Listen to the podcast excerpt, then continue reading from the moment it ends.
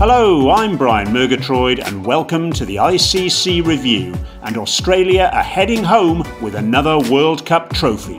He'll come back for two, and Australia win the World Cup for the sixth time and in front of 120,000 people. They've upstaged the home team in magnificent fashion. Australia have won their sixth men's One Day International Cricket World Cup title after beating India by six wickets in Ahmedabad. The Aussies' bowling attack silenced the home crowd in the world's largest cricket stadium, they bowled out India for 240.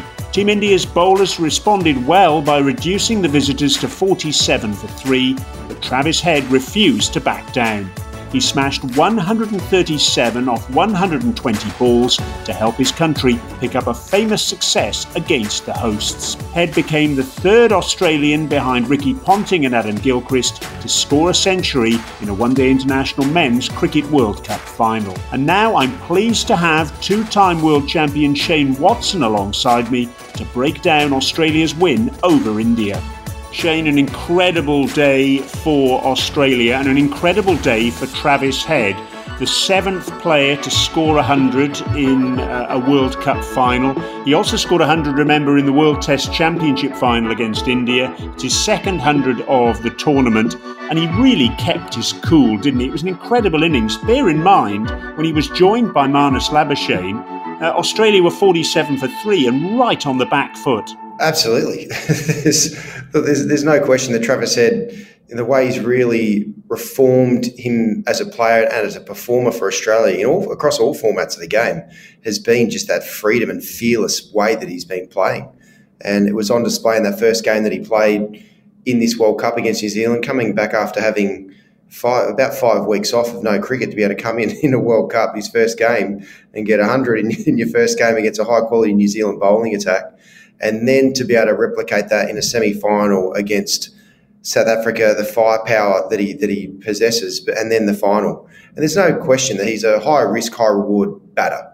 He takes the game on, and until he really finds his groove, look, it's he, he could have got out at any time, but he also puts he hits boundaries. But then once he finds his groove, as we saw after probably about 50 or 60 runs, then he was just on he was on overdrive and then he was just really whenever he wanted to, he just, he just hit the hit the ball to the boundary. So, um, look, he's been a revelation for Australia at the top of the order for sure. The way he's been batting in one day cricket, and for, to be able to do it in India in a final in challenging conditions, one, the atmosphere for sure, but these conditions here today certainly were fairly different to what he's used to batting in Australia, for example, and where he got brought up. So to be able to do that in these conditions as well shows something of a very, very like high quality. And there's only been three or two other Australians until Travis Head tonight that scored hundreds in World Cup finals, Ricky Ponting, Adam Gilchrist. So to be able to join that caliber of player and to be able to win here in India, my word, that is a ridiculously special achievement. All credit to George Bailey, the head selector, and Andrew McDonald, the coach as well, because it was a big gamble to stick with Travis Head after he was out injured at the start of the tournament. They could very easily have replaced him. They certainly could have, and especially when Mitchell Marsh came in and opened the batting and did an incredible job. And then knowing that Steve Smith's most preferred position to bat in one day cricket has been number three. So it definitely took a lot of courage to, to know that Travis Head was going to come in after not playing cricket for about five weeks. So obviously the belief that they have in his hitting ability, his batsmanship as well against the best bowlers in the world, they showed absolute faith in him. And it's a absolutely it's a huge credit to them to just leave that spot open and leave that spot open for quite a while. It wasn't like it was just a couple of games it was halfway through the tournament where Travis Head sort of got parachuted in. But in the end, they absolutely looked like geniuses because Travis Head just turned it on in the biggest game, semi final and final, to be man of the match in both of those finals, the semi and final knockout games in challenging conditions. Again, I'll say it. Calcutta wasn't an easy wicket to bat on. And the wicket here tonight, it got better, definitely under lights. It certainly got better to be able to, once the Australians got through those first 15 overs when the ball was swinging around a bit, definitely got a bit better to bat. But still, they were challenging conditions and he found a way. He found a way. What a champion. You could argue, though, that his biggest contribution to this match wasn't that 100, it was catching Rohit Sharma because the whole match turned on its head with that brilliant catch, didn't it? that was the turning point for me, for sure. Travis Head to be able to find a way to be able to just leap out of the ground, to be able to get his hands on it and take that catch. Rohit Sharma was flying. He really was, and how dominant Rohit Sharma has been throughout this whole tournament, and to be able to put it on the line and and unsettle the Australian bowlers, Hazlewood and Stark in particular, he didn't really bowl that bad. They didn't bowl bad balls, but Rohit Sharma was was just hitting good balls wherever he wanted, and that's what he's done throughout the tournament. He did that in the semi final against against New Zealand. So um, to be able to for Glenn Maxwell to find a way and be brave to be able to to entice Rohit Sharma into another um, another big shot, and then Travis Head to be able to make those yards and then to get to the ball to start with was an amazing effort. Then to be able to actually catch the ball, uh, that really was a turning point. And then things shifted. The, the energy the momentum shifted in a huge way. The crowd became very quiet, and then the rebuilding phase started with KL Rahul um, and also then Virat Kohli. So, um, and they just weren't able to score enough runs through those middle period to be able to get them a total that they could re- try and defend. Let's talk as well about Marnus Labuschagne, the other member of the, the match winning partnership. It's quite incredible, isn't it? He wasn't even in the squad uh, at the start of the tournament. Uh, he was brought in instead of Ashton Agar, the spinner. A lot of criticism of him throughout the tournament, and Steve Smith as well. You know, they were analog batters in a digital age. You know, they didn't have the big shots, and yet Marnus has, uh, has played in innings where his strike rate's 50 but do you know what? He's got a World Cup winners medal. That's a brilliant term, Mergers. Analog in a digital in a digital world. It's absolutely so true. And I was, I was I was critical to start with as well to be able to bring Marnus Labuschagne instead of uh, Agar. And then there were times where it looked like should he play, shouldn't he? They stuck with him, but then he played a couple of crucial innings. The one in particular stands out to me was the game here against against England he was the one who really batted. I think he got 71, around 71, um, to be able to absorb the pressure. And Australia were under pressure in that in that game against England to be able to give Australia a total to be able to defend. That for me straight away. Once I saw that innings in particular, that was the one to say he has to play. They can't. They can't. They can't leave him out for Stoinis, for example, because Stoinis wasn't really bowling that much even though we know the firepower that Stoinis has got, he hasn't showed that consistently over the last few years. So once Marnus played that innings in particular, then he had to be he had to be in the team. His versatility, and especially knowing that you're coming into finals and the ball was going to turn, you're going to need someone who's going to be able to absorb the pressure like him and Steve Smith do incredibly well. Then and that came to the fore today. That that um, that innings that he played obviously was it didn't matter how many like how many how quickly he scored his runs. It was just batting deep with Travis Head, and um, how brilliantly he did. He should be so proud of himself. He's just the man who just stays in. He finds a way to get into the team, and he finds a way somehow to be able to stay in the team. And what a time to be able to yeah, really say thank you to all those little moments of sort of falling his way by standing up in a World Cup final. Let's ask you just two more things now. First of all, let's talk about India. Is there anything they could have done differently today just to uh, to, to, turn things around? Probably, there's two moments probably stand out the most. The, the one of the ones is in their batting innings when KL and Rohit and um, sorry, KL and Virat Kohli were going that partnership. You could tell they weren't confident with how the ball was coming through, especially with the spin in particular. They weren't really confident of hitting through the line of the ball, so they they rotated the strike and they slowly built momentum, but they never got off to they never were able to really get away and put pressure back on the Australian bowlers again. So that for me is where things just got a bit stagnated.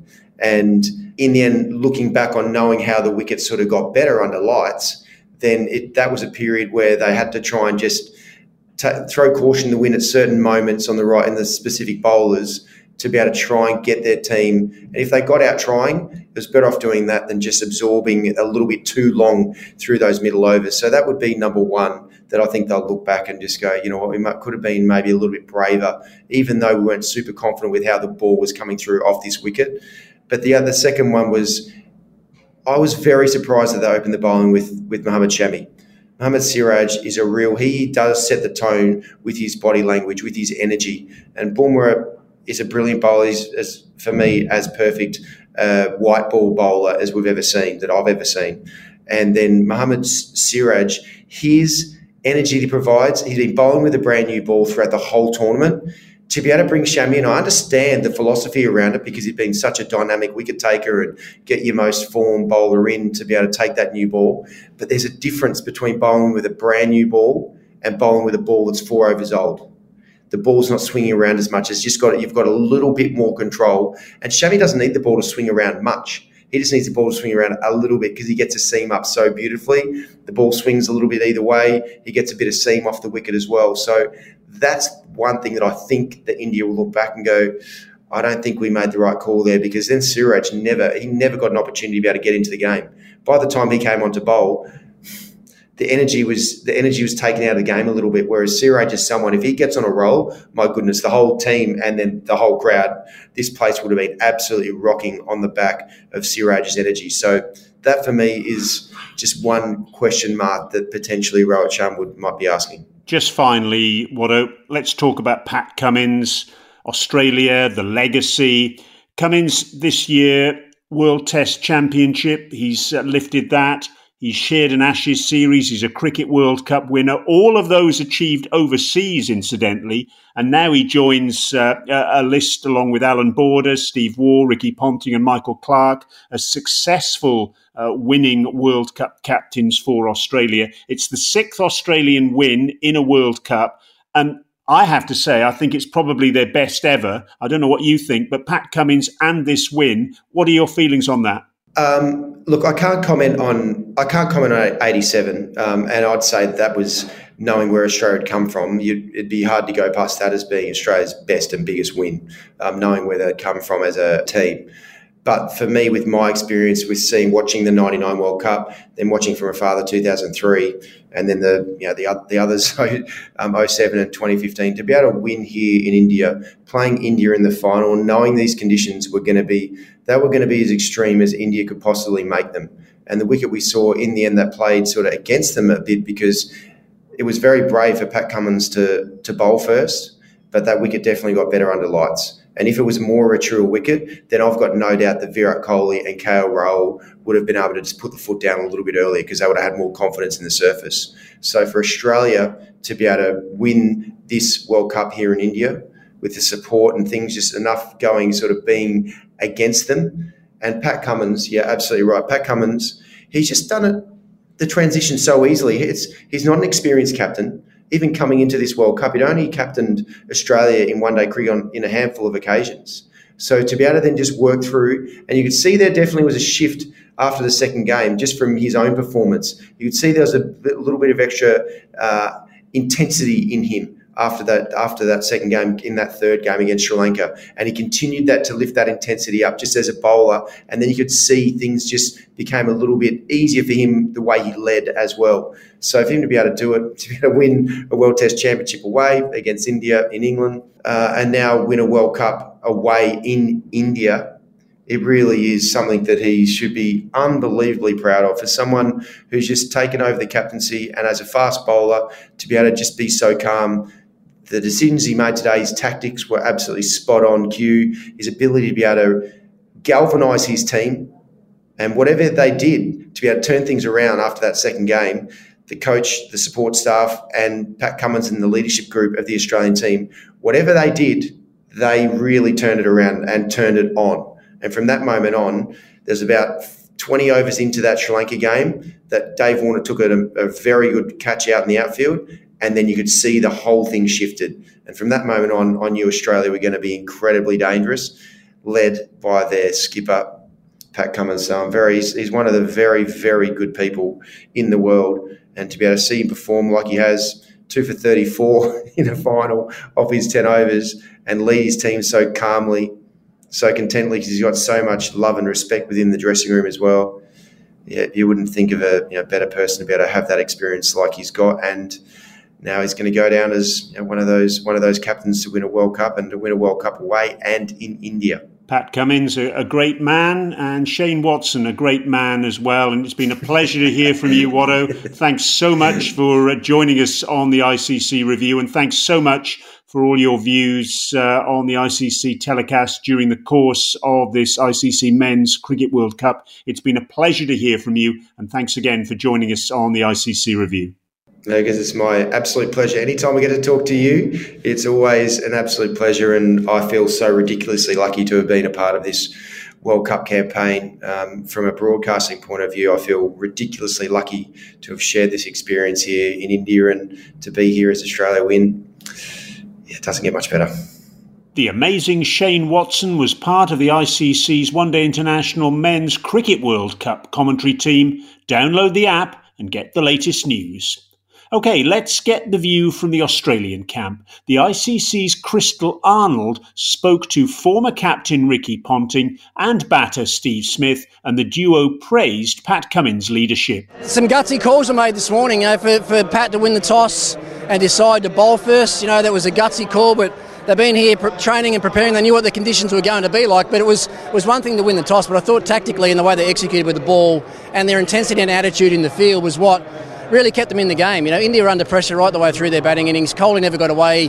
KL Rahul never got away. And when you know, when, when you build pressure like that, one of those guys has to bat to the end. And Australia were good enough to take the wickets when they needed them and restrict the total to 240, which I think we all felt with a bit of dew coming in was probably going to be a fair way under par. So tactically and execution-wise, a great game from Australia today. Leadership and Pat Cummins in particular, a word from both of you on just Steve, how much you love him and how impressed you are, Ricky.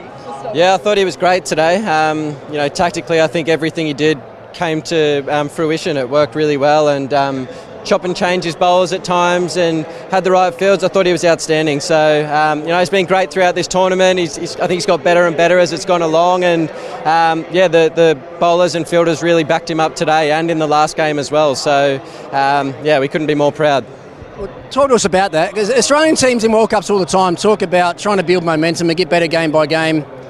How do you do it? Good question, Rick. Um, I think you, you, just keep backing yourself, you keep um, going through the processes, and, and, know that when you, you get to the pressure moments, that your processes are, what are going to get you through. And um, you know, we, we did those really well in the we, to get to the finals, and then in the finals we implemented them probably the best we've done throughout the tournament. So um, yeah, it's been a hell of a ride and um, great couple of days. Talk to us about Travis Head. I mean, he, when he's come back into this this World Cup. He's been nothing sort of outstanding. I mean, his carefree attitude, the way he's taken the game on, you, you, guys must sit back in the dugout. I mean, he's done it in this World Cup, but he's done it in Test cricket for the last two two years as well. So to have him at the top of the order must be a great relief for you guys in the middle.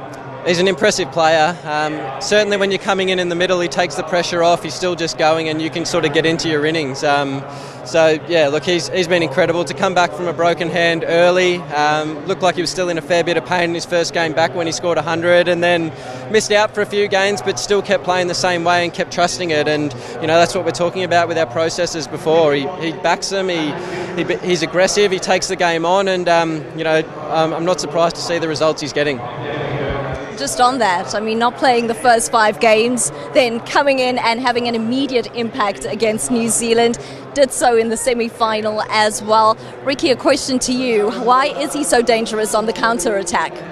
I think because of his attitude. I mean, I think, and what he does as well, he puts pressure on the bowler. The bowlers know that if they miss by a fraction, or even if they bowl their best ball, there's a chance it's going to go for four. So, you know, I've never been a bowler, but I imagine standing at the top of my mark, running in, knowing that there's a guy standing down there that pretty much, regardless of where you bowl the ball, he's going to go after it. That, that can't be a nice feeling. And the skill that he's got as well, he, doesn't miss execute very often. I mean, he, he doesn't leave many balls.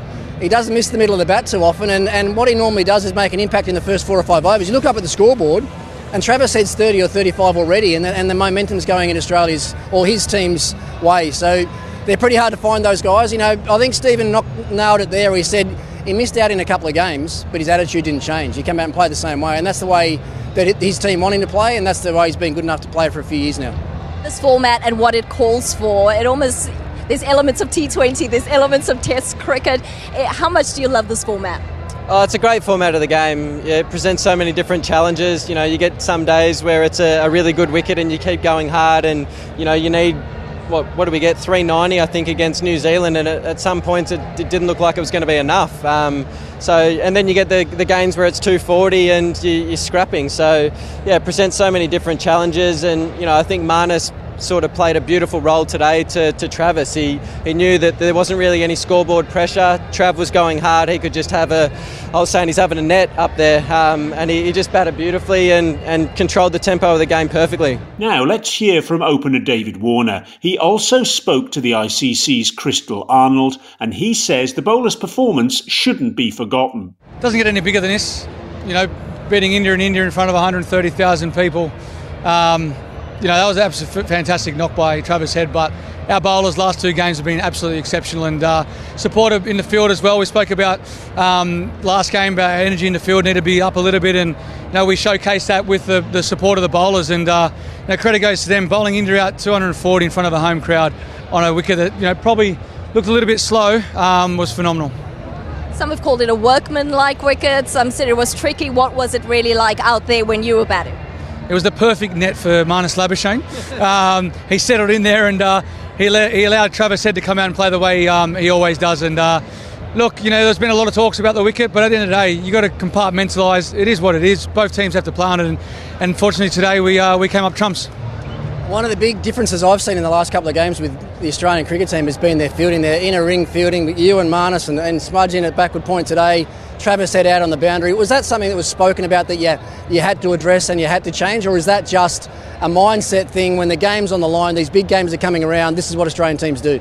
Yeah, look, I think we felt, you know, when we were bowling during the day, it was hard to not, not get up and have that energy, but, you know, when a few boundaries happen and whatnot, it gets loud, everyone's moving and you forget that sort of uh, pack mentality. And I think the last, we spoke about it before the last game, and it wasn't by fluke that we came out and did it. We had the ball going to the right areas where we could stretch out, dive, stop.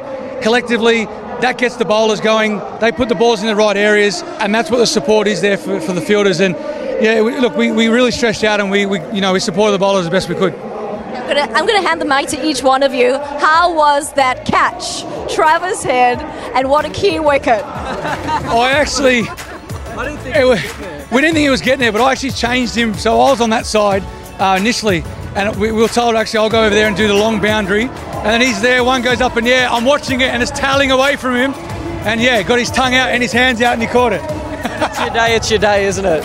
It was his day. That's all for now. Remember to follow the ICC review on Spotify and wherever you listen to podcasts, and you can find us on social media with the handle at ICC.